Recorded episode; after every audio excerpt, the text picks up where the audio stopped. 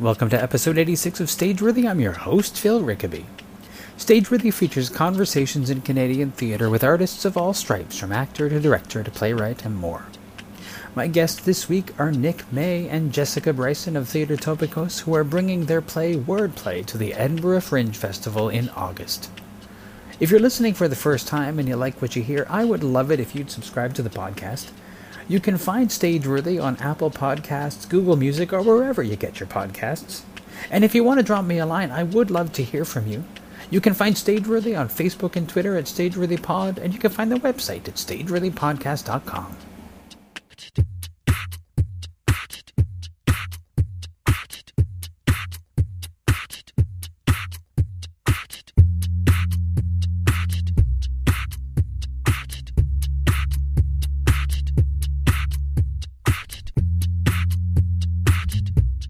we were just talking about Edmonton or Edinburgh, not Edmonton, and uh, you're taking uh, the, the show is called Wordplay. Wordplay. Okay, so what's wordplay about? Wordplay is about the power of words and why it's okay to say some words sometimes, but not other times. It lives in a world of comedic realism. Like, ultimately, why can I casually call Jess a bitch, but she can't casually call me a faggot? Yeah. Okay. Yeah. Like that light, fun, breezy topics like that. yes, yes. Those are it- those are you know topics that are not like heavy and laden. No, with, uh, I don't think so. I, don't- I think everyone's fine with it. But no, it's I no I, I because it came out of like very real conversations we had had, fights, drunk fights that we'd had in real life. Uh, we've known each other for a long time, and uh, that you know it's. Uh, I'll just say the language. It's about a fag and a fag hag, like how we became Yeah. friends and why why in that dynamic when everyone has language that they don't like, when everyone feels oppressed in some way. Why is it a, like? Why do we Why, why are certain things appropriated, right? yeah, why, or okay, okay, right? Like, uh, and, and it's all about the times and the moments, and and we hash it out and have zero. I don't think we can actually have any solutions. No, but I mean, that's not what it's about. It's about why. I- We didn't the- solve world problems. No, but, no, but like, how can these conversations happen with friends? And Yeah. maybe this same conversation probably wouldn't happen publicly, even though it kind of does because you're watching the show. But why, like, why is it okay to even bring it up sometimes? Yeah, yeah, and it's all pretty dark, and we laugh. We think it's funny. It, I mean, it gets a lot of. It, it was. I mean, we got we had pretty great success at uh, the International Dublin Gay Theatre Festival last year. Um, the audiences there were very supportive and appreciative of the show. Very different than Canadian audiences, which was really interesting. Um, we because it is you know ultimately a conversation between two friends. Um, it is something, and we swear a lot in the show. Uh, the Canadian audiences were like l- awkwardly laughing about the dirty words that we would use, right? It was shocking for them to hear us like go to certain places with those Yeah. words Right. and like, you know, throw out cunt, cunt, cunt. And the Irish audiences were so much more invested in How the- we treated each other, and how we we had a, a straight character that we treat like shit. Mm.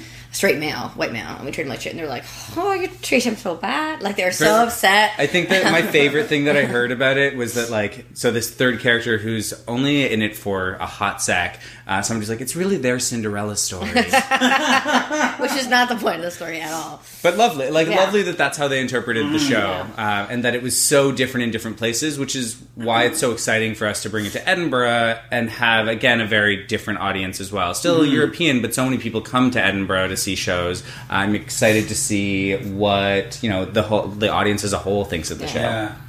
Um, no, you were saying before we started that the show has sort of like a longer history, not just that Dublin festival, but you guys have been working on it for a while. So, when did the conversations that you guys were having start turning into a show? So 2014. So the, Yeah. the conversations probably initially started like in 2011, 2011 maybe.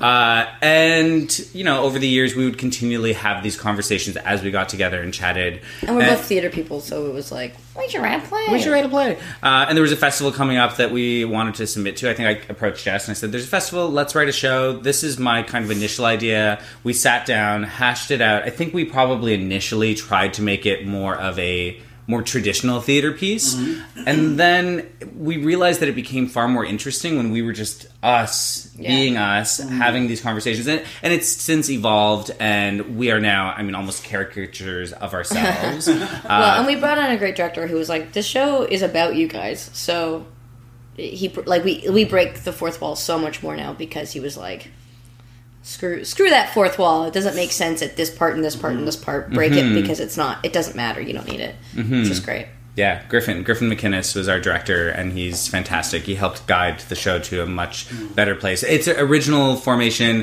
for the Gay Playday Festival here in Toronto in 2014 uh, was a short piece. It was like Yeah. 25 minutes long, uh, and you know we sat on it after that, after about it, for about a year, and said, "Let's." I don't think this story's done, and the show lives in a very topical place as well. We talk about a lot of you know issues with uh, feminism and LGBT rights and things that are constantly happening in real in our real lives. Uh, and so the show, in each sort of evolution, has changed and grown, and now it's an hour long one act, uh, and that's kind of where it sits now. But still, every time we do it, it grows. We're excited. To Change it again. To change it, to let it grow with. I'm this putting new cuck in the show for sure. yeah. Well, that is that is that is a word that is uh, uh, very pop- has been very popular over the last. I don't even know what the right word to say. Like we've heard that word a lot. Topical. It's because it's Yeah. become more topical. Uh, yeah, and and we get to make fun of white supremacists by, you know, Yeah, in the process. reclaiming Yeah, it. Fuck those guys. Um, so this this when you're saying that it was like you didn't do a lot of uh, it's not not a traditional show. How can you describe like if somebody's going to see this show and you're saying it's not a traditional Yeah. show? How how what can they expect when they? So it's Well, number one, if you come t- to Edinburgh, which would be the only time you get to see it, come to Ed, Uh, come to it- Edinburgh. it will be in a bar. It takes place in a bar space, which was perfect for us. I don't know if everyone always loves that, but we're like, great, because we actually chug a beer off the top uh, and hand out alcohol as a part of it because it, the whole thing starts like we break time and space. It starts in the now, and then we're like, let's go back to that time. And Yeah. it's supposed to take place at 4 a.m. So, li- like lighting wise, when you go to the show, it's not uh, The lights are on the whole time. The, it's yeah, it's not traditional in the sense of you know now the lights are down and the show Yeah. is beginning. Everybody Yeah. quiet. Right. It starts with us out in the audience chatting with people uh, about words and like you know Yeah. we would start in Dublin with you know. wh- What's the worst thing that somebody's ever called you?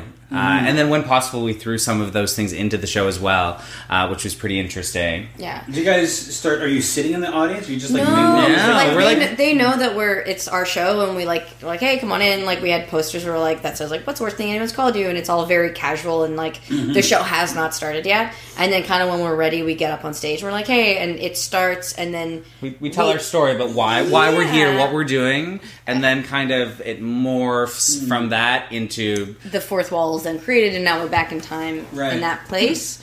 Um, with uh, with allowances for breaks in between. Yeah, it's uh, like time is a lot of less of an issue for like when is this happening is less of an issue for us. It's like we're using the, our history to have the conversation, but it definitely starts in and out of time space. Fourth wall gets broken. Yeah, in terms of like creating shows, do you guys when it have you created a bunch of shows before, or are you is this like your first like show that you've been a, been creating? So this is our first collaborative piece together. Jess lives in the improv world, so she's always creating new things all the time. Yeah. Um, and then for myself, besides things in theater school, uh, growing up, nothing, uh, nothing I'd say notable. This is our, you know, the first thing that we've built from the ground up uh, as far as a show grows. It goes. yeah, Did you ever? I mean, we all go through our theater school or whatever that that that process is. And when I was in theater school, they never talked about creating your own show or anything like that. I don't know if you guys found when you were uh, doing that, or if you did do that, where did did the idea of creating your own work come up? no. I- uh, I for sure was already in improv, and they were already eye rolling. Uh, but it was like a.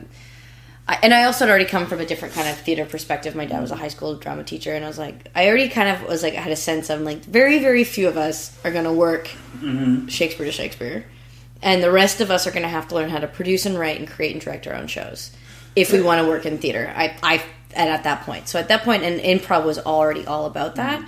So I already had felt like, well, most of us are going to have to do this. And the only other time I had felt like that was um, uh, encouraged was I did what's it called? Where you make it up? it's not improv, but it's Devised. device theater. Oh my god! Where I was like, this is improv, but I guess we're gonna keep it You and know, do what it I, again. you know what I love about devised theater is it you should just call it making it up. yeah, Yeah. uh, yeah, yeah. but Like, it's become very but like taking it very seriously. it's become very it's become very like bougie a become little bit. It, it- I was in school what 10, 10 years ago, thirteen years ago, and it was just as bougie and It's a devised piece. and I was like, this is improv, but we're gonna keep on doing it right. Yeah. like I was like, um, you know, it was. Can it I, yeah. can I jump in and ask you a little bit about the eye roll about improv? Oh. is that is that um? so Bitch. Did you, did you like walk in and you were like, I do. I've been doing improv for five years. and Everybody was like, Oh my god, Well, improv. I had come from. I went to an arts high school, and then I, I came from theater background, really, um, and then started doing improv and loved it. Like I was like, oh, I think there's a misconception about what it is. People are taught it really poorly and mm-hmm. watch bad improv. Like I think it's that's what it is. Well, no, because it's like true. if your only concept is that one thing you saw at that bar that one time, or that one improv class that mm-hmm. your acting teacher taught you, and you mm-hmm. did, you know, park bench for an hour, and you're like, this sucks. or or I watch Whose Line Is It Anyway? Yeah, in the '90s, and you're like, and that's it, and uh, and yeah, if that's all you have, then I can see why you'd be like, it's hacky, but but also there's like a there people love to take themselves so seriously, and I, that was the worst in theater school. I, I found, um, and it was like, well, drama is where it's at, and I'm like, well, then why is comedy so hard, and why why are you so scared of it? So I think the eye roll, for the most part, came out of fear, Yeah. a fear of doing it, and then a genuine like disconnect from not really knowing what it is. Yeah. Because in my in my experience, having done it, you know, for well over a decade now, um, it's it's theater and it's and it's it's most people don't know what long form is. Like you've seen the work that I do. It's like plays. We're improvising Yeah. plays, um, and most people couldn't do that. And the dance between drama and comedy is so real, and ev- there's no comedy that doesn't have drama inside of it. Um, Well, it's, it's so different as well. Like the, and I think that there's a learning for even within the arts, within the theater community. I mean, there's improv as a tool within what we do, and then there's improv Yeah. as, a, as its own art, right? And this is something that I think there's a big divide Yes. in. But there was very eye, it was very heavy eye roll, Mm-hmm. you know, like, oh, you're doing that. Like it was the only thing, you know how like in drama programs they're like, you cannot do a play outside of the program. Yes, yes, yeah, yeah. But they're like, oh, improv, do whatever you want. Like it's like very like, oh, yeah, yeah, whatever. But it like it was very dismissed. I wasn't allowed to do improv when I was in school. You didn't even try. Um, Did you guys go to the same theater? school? no. Which, which theater? I went to UBC and then I, I didn't do the. Um, I I guess I started in the, the traditional acting program. stream and then I went and did just a theater degree. I went to an acting conservatory in New York called AMDA, the American Musical and Dramatic Academy. Uh, yeah, so that was my. exp- I mean, in my experience there, just back to your original Yeah. question about, um, you know, were we told or encouraged to do our own work? I mean, it was always said, but never explained. So it was, it was, you know, when you, and this is, I know it's a different place. It's New York. There's a lot more theater, but also a lot more people there. Um, so it was, you know, you're, it's going to be difficult to find work. So, you know, what you should do is create your own work. And there was a full stop there. There was no explanation of, um, like, how do you create your own work? Where do you start? What How do do you you do? produce? How do you produce? Oh. Isn't that my that's like the that's like the God. million if, if theater schools would start teaching that stuff, we would have like It's like you know what? How come in high school we didn't learn how to do our taxes? Guys, what was Yeah. the point of all Yeah. of it? Right? Yeah, But, it's So, true. like, It's teach true. me some life skills, not what's Yeah. sine and cosine in math class. Which I still can't. remember. I don't know. I don't know what that means. but yeah. it's it's funny when I was in theater school in ninety something. Um, like the whole idea of producing your work was like for, if you weren't going to make it. Mm. Like, What is ma- but it the- like- yeah, it was but of course that know, was when there was government maybe- funding and like yeah. you know. But it was all like maybe you know okay maybe you know you could you know you're going to go to your audition you're going to do Shakespeare you do Stratford you do this sort of thing or you know if you're doing solo work or you you know you do the, the Fringe mm. Festival or something Yeah. but it was never like You could always do we just- yeah you can always do the Fringe like, Pat on the it's pat like- on the back. yeah but it was all, it was like and now it's like these are essential parts Yeah. of I have friends that are very successful actors, um, unlike us, and uh, like book TV, and you know, or or I know You some were, in a, people. co- you were in a commercial. they cut me out. That's true. Uh, but they still had to pay me, so I think I really Success, success. I won that That's commercial. important- Check mark. important. Success. No, but they still, you know, they're they even my agent. I have a great agent, and they're just like, yeah, every now and then you need to go back and do a play or Yeah. go and do Fringe or like, re- especially in Toronto. I think there's nothing wrong with like just reconnecting with some aspect of live work Mm-hmm. Yeah. or whatever, and reminding yourself that. And and my agent loves that I do improv. They're like because now. That is a huge part of, at least for television and film, Yeah. and commercial work. So not necessarily for traditional theater, but for that work, they're like, and we want an improv funny type or a Yeah. comedy type, or can you improvise these lines? Or they'll give you a scenario and not the words, and they Yeah. want to know that you can like live in it. And so it's funny because now that that skill is Mm-hmm. uh, is important for that stuff. But I, I think it's kind of in who's who's making it. Like Yeah, no, that's, you know, like I mean, what is that question, look like? right? Yeah. And it's all about definition of what is success in the Yeah. business. and I think you know when I was in in theater school, this success was work consistently, or you know, get a bunch of jobs in a year, and that was like Mm-hmm. I mean, that's still job, success audition, now. job. That's still success. but it was never there were there weren't alternate Right. streams that were talked Yeah. about. I think now people are talking about self producing, but never really about how. Yeah. because it's really hard. Well, and Yeah. it's taken me, or like after graduating from theater school, it, it took me a long time before I started actually doing it. Because, especially without having those tools readily available, it was like, like I, I know I want to do things, but where do I start? And you put it off, and you put it off, and you put it off because it's it's hard. Yeah. And then now, finally, in the past few years, is where we're finally making it happen. And I, I think we, as in me and Jess, but But then also too, you have to decide. And I, and I struggle with this, so I don't have the answer. But it's like, what what is success for you, right? Like Yeah. like for us, like talking about Edinburgh. Like I was pretty reluctant to do it because I had heard horror stories about losing money, um, uh, and I didn't I didn't want to lose a bunch of money. But it was like, you know, do we think we're going to get famous for doing this? Which is very much so a reason why a lot of people do Edinburgh. I do not think that. No. you never know. but that's not But why we're going. I can guarantee you we won't. No. You never know. But that's not why we're doing it. And it was like, we're doing it because it's an, an adventure. It's an adventure. We Yeah. both, we both. I mean, and just going back to even the evolution of this show really Mm-hmm. quickly. This was like super exciting for Jess because this was stepping out of her improv world and into going back to scripted. going back to scripted work, which is something that she was terrified about at Yes. first. Uh, for me, I, I live in it, and I was like, You're, "It's fine." Um, and and then I'll talk about me doing improv things afterwards. But like how that's my like level of comfort isn't there. Whereas, Yeah. But we balance each other out in that way because Yeah. of it. Um, I digress. No, but yeah, but why? What is success when us for us doing this? Is doing it, Is Yeah. doing it is is Yeah. like taking going the out risk there. and doing it, and like- hopefully people like it and we get good reviews. Yeah, and after doing it in Dublin, we, I mean, we saw that there was something really exciting about bringing it to a new audience, and, and I say a new audience because I think that's a challenge sometimes in Toronto theater. Um, is that we we live in these like cyclical art circles sometimes, and if it's not your family and friends, who are you really reaching out to to get to see your show? Yeah. And so having truly unique people coming to see our show in another country is so exciting. We both love travel as well, so Yeah. um, it's like win win win as far as going and doing the show there. Was the run in Dublin? Was that was it several shows? Was it? yeah, uh, it was t- ten. Yeah, it was, Ten, yeah, it was like shows. a week, like every night for a week and two matinees. That's a that's a Yeah. good number. I think over two. I don't know. It was a lot. It was a lot. Yeah, it was like a, it wasn't it like Saturday to Saturday kind of a thing. Maybe, with a, maybe with, a, with two matinees. Yeah. that was. I mean, that's a that's a pretty good run. yeah, Yeah. Especially for going to another country and doing Yeah. a show, you don't want to just go and do it once or twice. No, of course not. You want to like not. let yourself live into it and let it grow still while you're there, Yeah. like trying out a new space. Yeah, and we got great reviews and people liked it. We didn't get huge crowds because Mm-hmm. we were trying we were competing with very Irish plays, uh, for, and it was during the uh, There's a lot hundred going- year anniversary of the rebellion and stuff. And so there was a play Mm-hmm. about Oscar Wilde. There was a play about um, About the rebellion. about the Uh-huh. rebellion then it and, about the it was the one year anniversary of the referendum of the of uh, Gay marriage. gay marriage. And so there was a play So about we that. competing we with were a lot. competing against a lot There of really some, some Irish very things. very Irish things. Yeah, Yeah, but, but we but, did still have but we the felt very good and- about what we, I think, put into it and got out of it at the end. Yeah.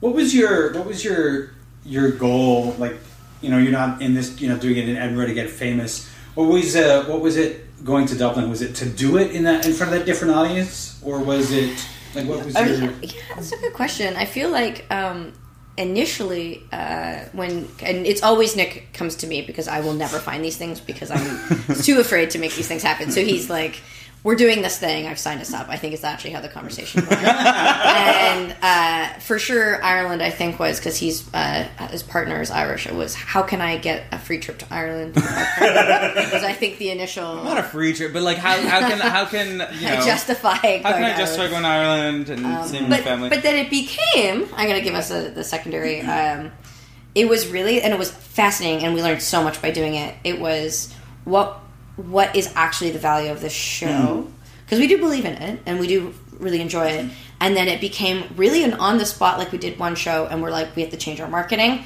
We had to like we got we had to get new posters we had to get new like it was like nope this doesn't work. And it was like canadian audiences and Ir- irish audiences are completely different which was quite exciting actually. Yeah. like it was like uh, like getting there the first night, explaining our show, having these things, and we're like, wow, what what attracts Canadians to, uh, especially queer feminist theater comedy, is very different than what attracts Irish. Um, okay, for sure. This is my boyfriend coming in with groceries. Are you going to cut this out of the podcast, or are we going to keep on using? It? We're gonna keep on going. Honestly, the fuck, yeah. just so the pe- the listeners uh, understand, um, my boyfriend's really good, and he went grocery shopping. Anyway, uh, yeah. So I, I think that was really exciting about Ireland. I don't think that was our initial thoughts, feelings, or concern when we went there. No. Like I think we kind of, I was like, I don't know, like what is gonna, what is it gonna be like? But Mm. it was fascinating. It was like we should have honestly just had cunt talks to fag on on the card and people have been like i'm gonna be there. Like that would have been enough. yeah, it was, I, one of the really interesting, exciting things about the Irish audiences is they if they say they're going to come, they come. And I I didn't believe it at first, but I originally reached out to Rob Salerno because he had a show that went. I think twice, two hmm. shows that went to that same festival, and I asked him for a little bit of advice, and he said, you know, you have to get out there and talk to people in the streets and tell them to come to your show, otherwise they won't. I was like, okay, that, that's that's always the case with any type of fringe. But he was like, if they say they're going to come, they will show up. Hmm. And I was like, okay, sure. And it happened. It worked. I mean, we, were like out at bars. out at this because it was it's a queer festival, and so we were like the fun Canadian. What, what anyone at home can't tell is like Nick and I are about the same height, and we're very loud and very sassy. You're like two feet shorter than that me. is not true. That is not, definitely not true. not the same height Uh, at all. but uh, we had this very fun dynamic at these. There's two, essentially two gay bars, and we would like corner people and talk to them. Mm-hmm. Um, and yeah, there was like several people that like in Ireland. You forget how fucking small Ireland is. So they're like from you know Cork or Kerry, like driving into Dublin to the only gay bars, Right. And they're like, "We'll we will come," and then they did. And they would Hmm. drive. We, there's someone from Northern Ireland who like was like, "I'm coming." Like, and I was they like, did. "Wow, you And crossed that international border." It was an hour away, That's- but like you did it. That's fascinating that they're that they're going to do what they s- that if they say they're coming because you know. Yeah, I mean, how many times you've been at a Fringe festival, you say, "Sure, I'm going to be at your show," then you're like, Oh my God. That's my it- way of making yeah. them stop talking to me. Know. like, yeah, Yeah, yeah, right? yeah, I'll be there. "Yeah, I'll be there." um, just to jump uh, to a different topic for, for a second, I'm curious about. We talked a little bit about about your your background Yeah. uh, and your dad being a, a, a theater teacher. I said drum too. Um, I want, Nick, I want to talk a little bit about, about your background, what brings you to theater, but I'm also curious about um, if your folks were behind the idea of you pursuing theater as a, as a career. Oh, Ooh. Um, Because, you know, it's one thing to Yeah, have a, my parents are- teaching theater in high Yes. school. It's another thing to... um, I think uh, my parents are very supportive. I'm very, very lucky. Um, I think my mom cringes at our lack of a pension on a daily basis. Yeah. Um, my my my partner just got us medical, and she's like, "Oh, okay, well, like you can go to you can go to the dentist, like you know, like she saw a big. I think that's tough, like because I Yeah. think being an educator is a much more much more steady life um, in a lot of ways. But I, I think my dad is like living vicariously through us. Like I think, I think he, yeah, they're very supportive. They love you. They love my parents. Love Nick and Martin, who is his partner, and I think they're like, go do it. Like they're very like, go do it, do it now. When when else when else is there to do these things? Yeah. Um, so yeah, like I think all in all, very supportive. I think my mom struggles with the why of it sometimes, but like in the most like, well, go do it thing. And I think my dad would, if we said, "Hey, Neil Bryson, do you want to come play a part in our show?" He'd be like, "When, where? I'll see you." Like, like you know what I mean. So I, I think I'm quite lucky for that.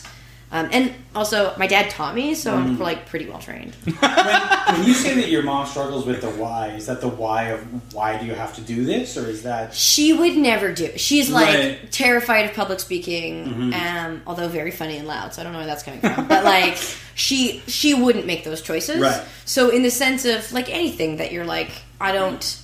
Like I struggle with the why of a corporate life or being a corporate lawyer. I'm like, I get it. You make a lot of money, but like, ugh, like why?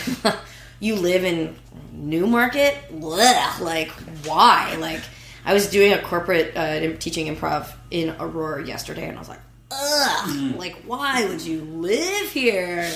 But not to judge or anything. not to well, no, but it's like you know people judge art, artists for the It's- exact yeah, same thing all the true. time, and it's I think it's just you can support it and get it, but you can't get it because it's not something you you yourself would want. right? Um, so I think that's really kind of her only struggle is it's not something that she would have ever chosen for Right. herself. Um, not even that she necess- not that there's such thing as truly as a straight and narrow. I think we all have hard careers and hard choices, and Yeah. one you know the the freedom I feel is then the shackle of not making the money. Like you know what I mean? Like the structure of this is the lack of money for that. Is Mm-hmm. the freedom of this is the not freedom. You know, like it's all hard Yeah. choices, but. That's I honestly I can't complain about my parents. They're very supportive people. Cool. Yeah. Nick, why did you choose the theater? Why? Um, so I don't know. My family themselves are not theater people. Um, But you're the baby boy, and they love you, and they yeah, you. but I've always had some like I've always been interested in entertaining. My like earliest memory of doing it was I used to memorize commercials when I was like five years old, and I remember my aunts and uncles coming over, and my mom and dad being like, "Do it, do do the commercial."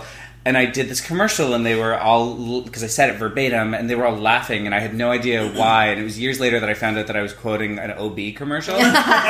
Um, and then I, I think the first kind of creative thing that I put my energy into was I was in eighth grade and I I wanted to I was obsessed with Charlie Brown Christmas and I did a staged version for the kindergarten kids. Not me per- not just me. I like fully staged it and like transcribed it from the actual uh, show itself. And we performed it for the kindergarten kids and they loved it and that kind of just kept on fueling the fire. And so i would do some community theater and then high school theater and then after that i was like i you know go big or go home. So i went to new york city and spent a billion dollars on tuition for school uh, and then came back to canada and had like ins and outs of theater because i was caught between corporate life stuff and trying to pay off massive loans from going to school in new york uh, and then little bits and bobs and now i'm living a more creative life today. My family's still very supportive. Um, i mean they, they do and don't get it because they're like u- union type people or like you're like Jess said with like pensions and you know you you want something that you're working towards that is going to have financial stability but they've come to Yeah. understand and accept and realize that I'm doing exciting things and I'm doing well for myself and I do lots of odd types of jobs with and without theater. Yeah. uh, and yeah I think at this point now they're excited about it. They're excited to hear when I tell them the new interesting thing that I'm doing Do you remember what the fir- your first inkling of what theater was? My first inkling of what theater was. Did you go to see a show? Is that because you know the idea of like performing a play for your classmates comes from somewhere? yeah, I don't. I don't have a, a strong memory of it. I'm sure like there was probably some school field Mm-hmm. trip somewhere uh, to see something, but I don't. Actually, no, I lie. I lie fully. it's it's all coming back to me. Um, I had my my brother in law's sister used to work for Stage West in Mississauga. Okay. um, and they do theater there. Um, and I remember seeing the first show that I ever remember seeing there was a musical version of Jack and the Beanstalk. And I saw it and I loved it, and I used to remember singing the songs afterwards. I'm, I was about to do it. I'm not going to. Um, I still remember some of the words to them, and th- that's the first thing I remember ever seeing. That's like pre, you know, my award-winning Charlie Brown pro- production. Um, and I guess maybe that's the thing that I realized that theater was. My aunt took me to see Phantom when I was five. Oh, and I scandalous. only remember the chandelier. Well, yeah. Well, that's I mean that's the that's, That's the, the Chandelier, mask. part. Yes. But my dad, my dad was a. I knew my dad directed plays, like because mm. that's what he did. But From when I, I got the job when I was three, so theater was always Had you seen plays before Phantom, or was that was Phantom? that was the first- big the big first play I saw. Mm. But like I remember my dad put on Guys and Dolls when I was like four. But did you see it, or was it just like remember dad? Dad went to work you with know guys and dolls. I don't know. Like I remember, you know, when you have like young memories that you're, it's hard to remember if it's actually a memory or if it's a picture of a memory. Mm-hmm, mm-hmm. Yeah. So I can't remember if I actually saw it or if I remember seeing like a video of it. Yeah, But I, but I knew what Dad did. Dad directed high school student plays. Like that's what Dad. yeah. But I was so young. Memories get weird when you get older. Yeah, well, because that don't you don't your memories start becoming memories of the memories? So Yeah. it's hard Yeah, to yeah. remember, like, is, if that's act like when you're like, ugh, and then this happened, and it's like, you, there's no way for you to remember It's that. It's, deep. it's the things that people have told you that the you things that you think you remember. Yeah. yeah. It's funny because you know we all have uh, you know my, my parents have, have always been you know to make sure you you know take care of yourself, make sure that you're you know the job. You know I hate this job; it's destroying my soul. But you know it's a means to an end. What is the end? What is the end? What is the end? and for them, it's like retirement, and it's like there you- there's this whole like generation of do the job that you hate until you turn 60 then you get a pension and then you can do what you like Yeah, but I, if when, I, when I'm anything, when what I'm you- oh, Yeah, I was going to say, if anything, what you should do is turn what you love into a job, so you start to hate it, and then get another job that has a pension, uh, Li- life lessons by Jess Bryson. and, then, that's- and then die alone. But like, I want to great. when I'm 60, I want to, you know, Yeah. I, I, I mean, I might be poor then, but I'll remember going to fucking Edinburgh Yeah. and performing for strangers when I was in my early 30s. Like Mm. that's that's something that I look forward to, right? honestly, World War Three is coming. It doesn't. who knows? Who knows anyway. what We 60? live. I will say that um, Jess said something earlier about you know now is the time for us to go and do this, Mm-hmm. and I remember when we were in Dublin performing, we met with my partner's uncle who uh, performs, and he said to us, he was like, "Do it." Like we said, we were like, "Yeah, we might go to Edinburgh." He's like, "Do it." Like there's no reason not Yeah. to. He was like, "You'll regret it if you don't." Like if you have the opportunity, fucking take it mm-hmm. you Yeah. know mm-hmm. and it was like for for him to you know to, who's had a career and a life like doing theater and other and other jobs as well for him to give that advice to us i was like yeah like why why would we not mm-hmm. Yeah. Yeah. Here we go. when I mean, there's something to be said for when you're doing a show at home, and you do have your family and friends to come and see that show. You, you hope that more people than just your family and friends are going to come. To see you the realize show. who your true friends are Yeah. There's that too, that too. Um, and but then when you go away from that and you're like in just away from home and where it's comfortable, um, what's it like being in a strange place where you really don't know that many people and trying to get them to come to your show?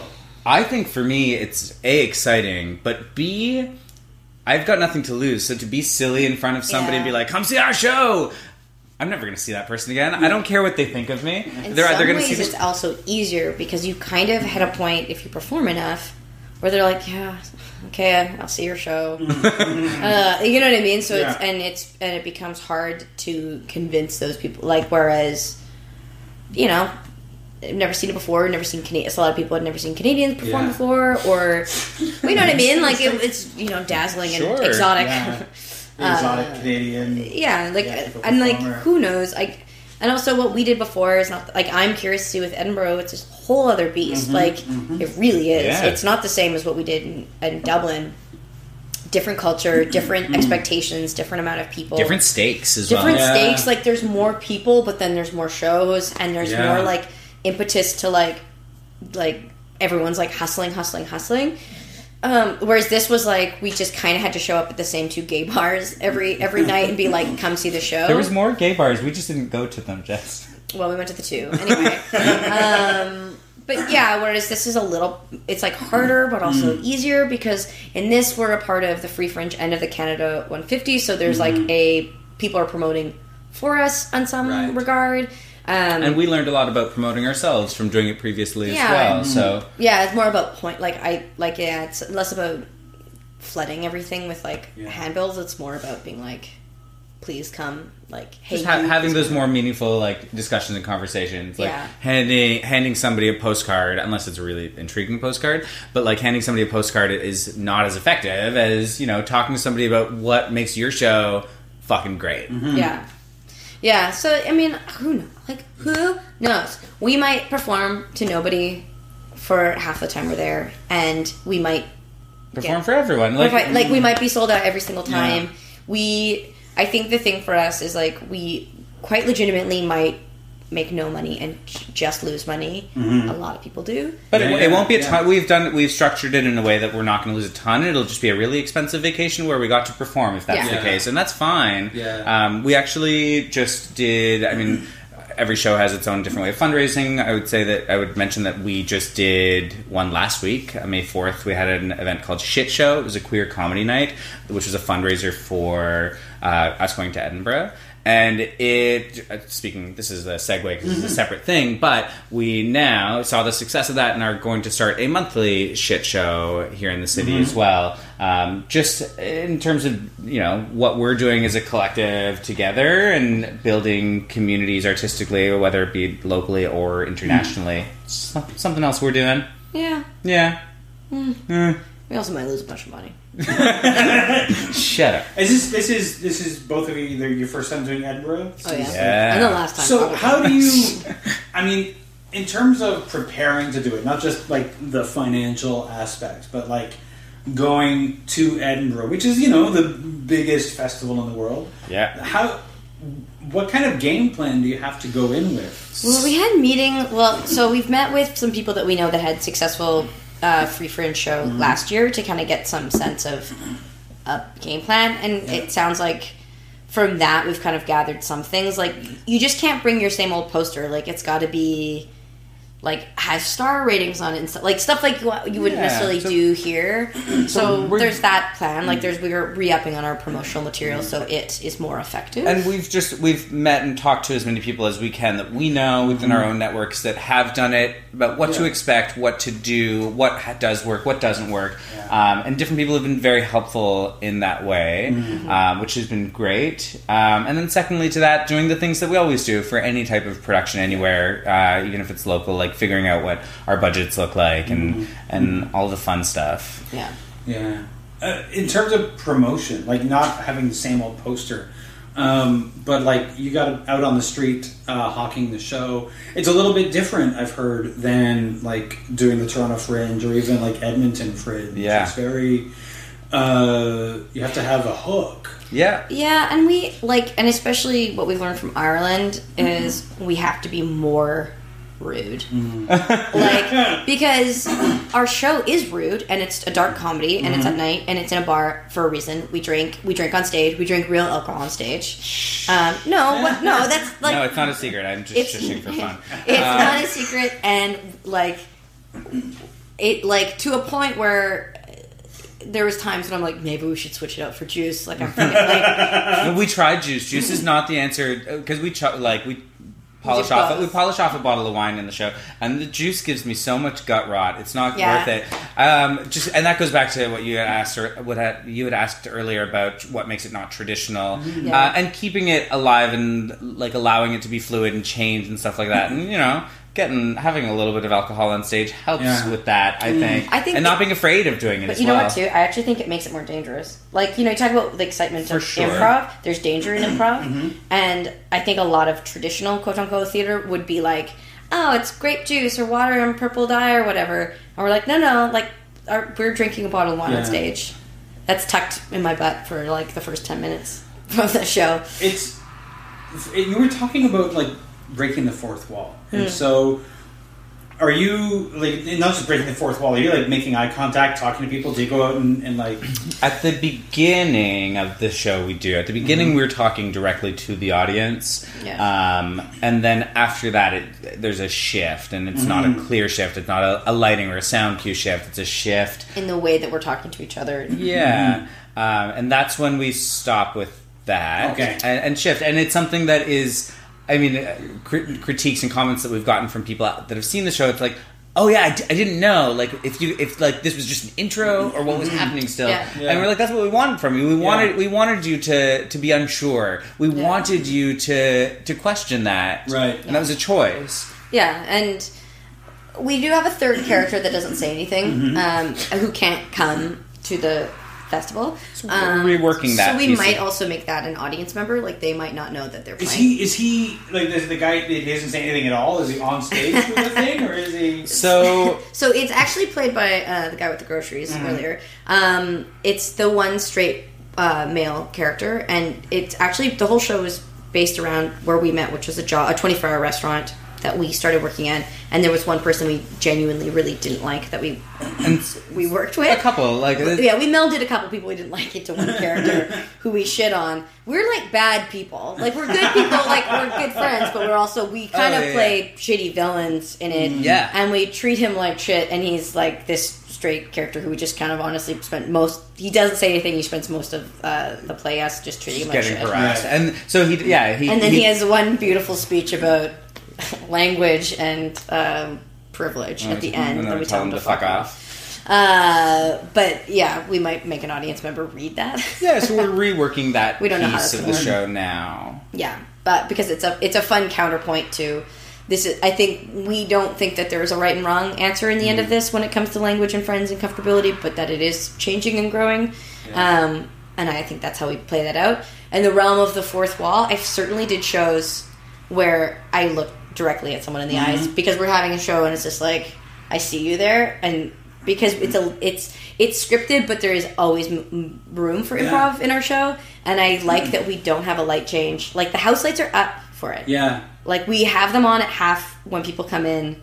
We leave them that way. Hmm. The stage lights are on, and we leave them that way because I think we like the idea that like no no this is yours this is ours we're all here right now. We brought you into our memory. Yeah. Um, and but we also asked you for yours, and we get Right. into a big fight at the end. And people have told us words, and we put them in at the end. We change up the words that we call each other. Um, because we can, and so we do, and then we leave by walking off the stage, and then we come back on for the bow. But then, yeah, it's We, we were we're bouncing around a lot. I know. Yeah, yeah, Um, no, this is the good. this is the way we talk. This is what we do. Yeah. Back to really quickly, we were talking about like marketing and like doing uh, the show and how we're gonna kind of try to intrigue people while we're there in, in Edinburgh as well. Is and this is something we started doing in Dublin is having uh, interactive posters, so posters that people were writing on and people were engaging with. So Right. so they would have questions like, "What's the most hurtful thing anybody's ever said to you? Mm-hmm. What's the like thing that only a friend can call you?" Or and different posters that said different things. And when people would come into our space, or if we just had the posters up somewhere and we were there, we would ask people. We'd have sharpies with us and we'd say like, "Write on them." Hmm. So we're gonna play with that idea a little bit in Edinburgh as well in promoting the show. And hmm. I mean, maybe And that'll be t-shirts. yeah. We'll have T-shirts where people can write those things on us in the streets as well. Um, so we're, we're playing with that way of of enticing people to see the show. Nice. Yeah, I always find that the the to get back to that that breaking the fourth wall thing. Um, I did a show last summer where my director was like, "Okay, so you this is just you and you're talking to the audience. So You're gonna have to like talk to them, so make eye contact with them." And as somebody who was trained, you know, Not to. not to. Yeah. That was like a terrifying, like the idea of like, okay, so now I'm going to talk to this person specifically. and I'm going to look them in the eye. And the first time I did it, I could not do it. I had love to look.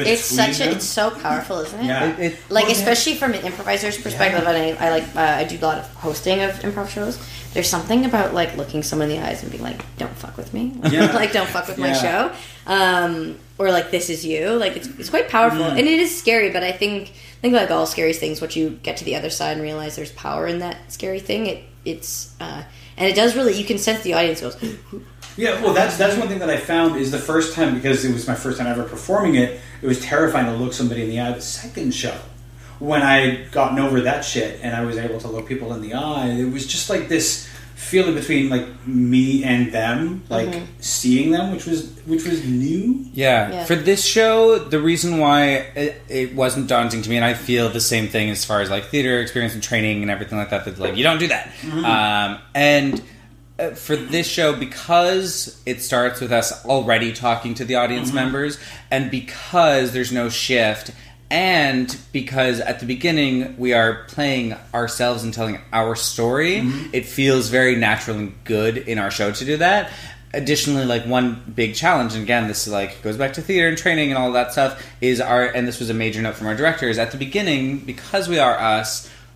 Don't be on and don't be like hmm. performing it. Just talk. is Just so talk. That's just hard. Just Bec- talk. It's hard because we, We are always on. Like, Yeah, yeah. Especially when we're together. I realized this. We did this that show recently, and I had people from my other life, my improv life, coming. So people who know you from different perspectives Yeah. in different places, and I'm like, oh my god, I talk differently when we're next to each other. Not necessarily we're having a coffee, but like when people are around us with the potential of them laughing at us, I, we talk differently. Yes, we do. And it's like it's like fast it's and riffy. it's on and it's like I become sassier, you become sa- like everything's just a little bit more heightened. So it actually work for us to like reel it in.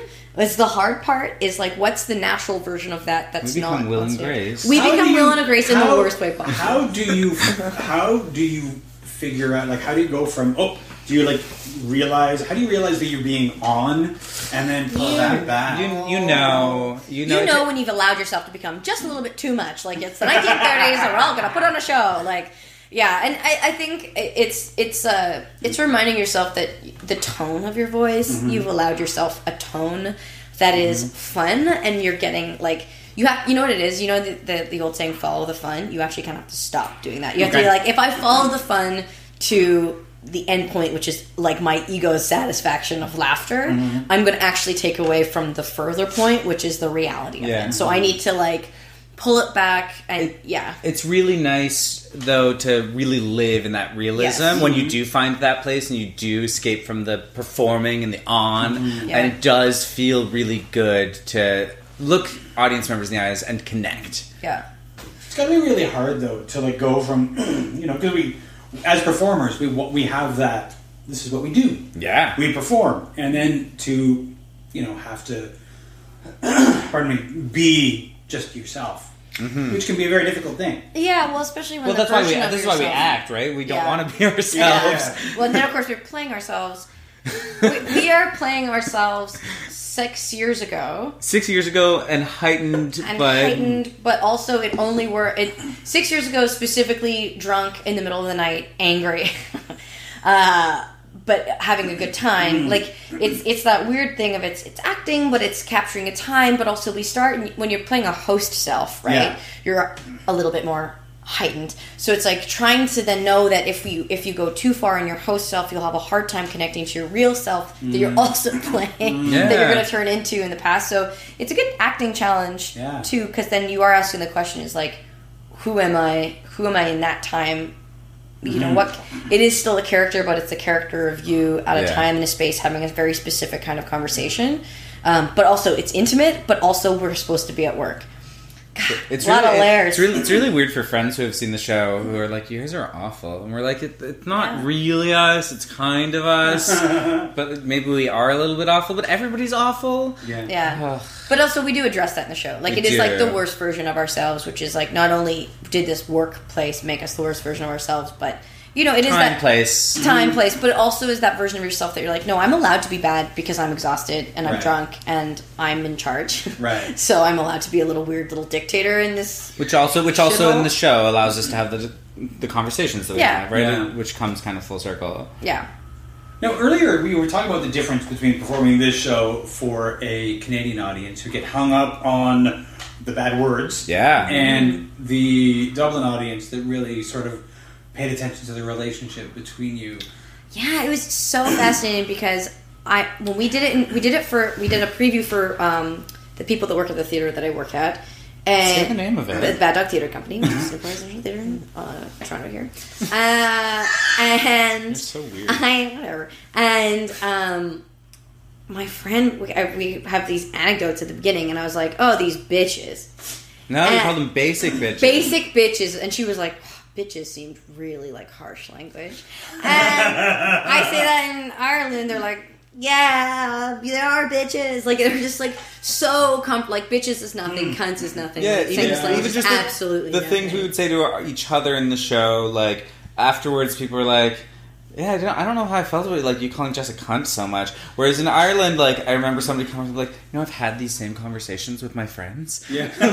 with my cunty friends. Like it was like, Yeah. but where, yeah, Yeah. whereas they got so much more caught up that we were, we. We're being mean. We were being mean, and we were being Mm. mean to this other person, but also mean. Like we get mean to each other. Like at a certain point, we get into a real fight where we're we start But- trying to hurt each other. Mm. Um, But it's good that they felt and saw those things, right? Because like Yeah, this Yeah. is what the that show's is- about, No, right? It's like, Yeah. like why do words have power? Why Yeah. like why did it not matter in one part but then now it's switched Hmm. but also like i think like there's a pivotal point in our fight where i call him a faggot Mm-hmm. and that got a in toronto remember that point like it was like I can't the believe she's fight has happened the straight woman has called her gay friend a faggot like Right. it's and he's and like we've said awful things and i think i call him a faggot at a different point in the play But because it, it- it's but it's not a fight so it doesn't matter and this actually had like a A like stop like moment? a stop moment and the audience was like oh She went there. shit. like it's happened Yeah. and in ireland we didn't have that same thing No. but it was like but there was a point where we're ha- but like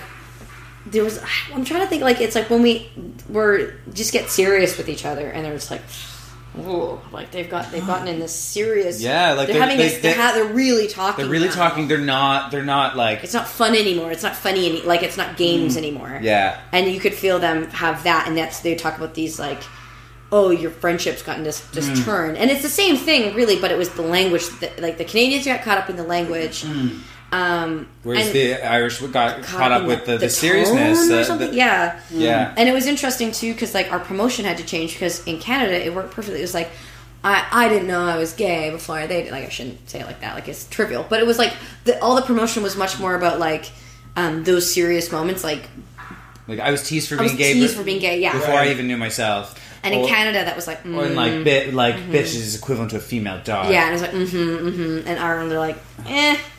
Huh. So like, but if I think if in Ireland we'd had like cunt and fag hag have chat, they'd be like, great, like that that we like understand what that is. You should have that on buttons. Yeah, honestly, and I You should think have, you should have like cunt and fag buttons, just like whatever. honestly, and Yeah, that, and I we think might. that that might be the way to go won't. because.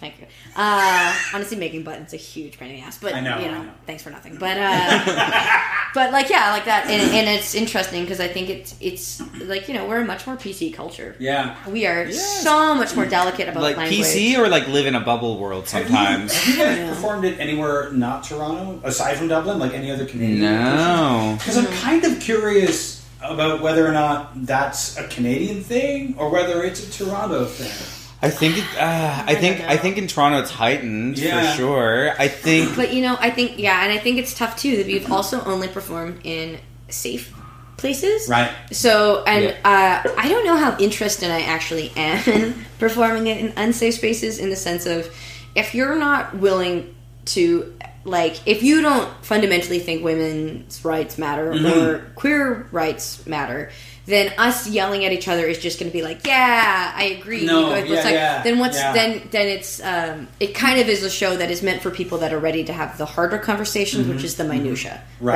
right? Like it, what is okay and isn't okay is a Right. minutia conversation, um, and it's really I think we come down to it's about intent, and intent matters, Mm. Right. Um, and like the only straight character or uh, male character, straight male character is an ally. Like uh, like it's like he is not the problem, Right. He is an ally, and I think But and then, then I think that this maybe is almost maybe I'm saying too much here with this, but like the fact that we shut him down as an ally, I think is very Toronto Well, loved it. I thi- yeah, Which but- is interesting. Toronto loved it, and Ireland was like, "Come on." But I think I think it's Really? for Toronto, it's super poignant. Is the Yeah. fact that people don't want to hear what they don't want to hear, right? Yeah. Like Right. when what people sometimes want to like bitch to bitch, and sometimes people have super strong opinions about things that they don't want an answer to. Or, Yeah. and I think too, right now, everyone's a little sick of the allies' voice. Like it's like, no, no, just listen. No, we're good. Yeah. yeah, and I think you know, talk about just being in slightly different places too, right? Yeah. Like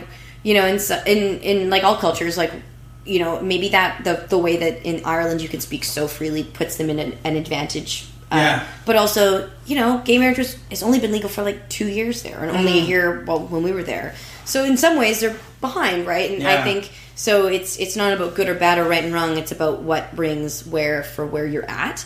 And I think for Toronto, um, it was much more like, whew, language, right? Yeah, like this language exists, and we do do this, like because we did do that, and it's it is the private conversations. Yeah. Um, you know, and I've certainly had friends be like, those words just shouldn't exist. I'm like, but they do, and we say them to each other, Yeah. and you can pretend that they don't, but we do, and there you can say, don't reclaim that word, get rid of that word, but we do reclaim, like we do, like so, Yeah, it's- you know, and in Ireland it's much more like less about the reclaiming thing, so much as like, yeah, we're all just gonna say it, Yeah. and I have a feeling Scotland will be more similar.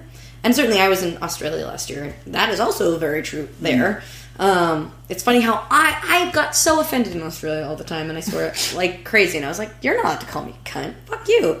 He's allowed to call me a cunt, but you're not. Not you, know, you. not you." And mm. it's you know, but yeah, I know any other community. I don't know. Mm-hmm. I I feel like I am not interested in dealing with people who are still dealing with basic homophobia Right. and misogyny.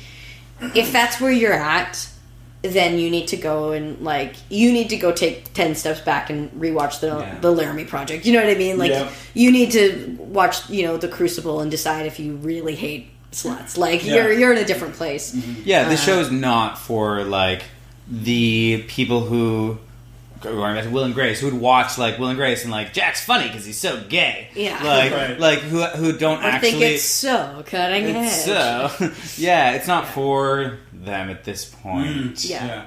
Yeah, it was for us. Yeah. we, and we did it. And if you think about it, we've done it for two queer play festivals, mm-hmm. playwright festivals, and then in an improv theater, super left wing improv theater, and then And then in a and then a, and then a theater festival. So super gay things across the board, and women, and also the company I work for is very female like driven. So it's like very safe spaces, very like this is for you. Mm-hmm. And I have a feeling in this circumstance as well, we'll be in a mm. similar boat. Although it'll be interesting. It'll be also general audiences, but it's theater audiences. So Yeah. I don't know. It, it's interesting. I we certainly like. I know your partner's family came.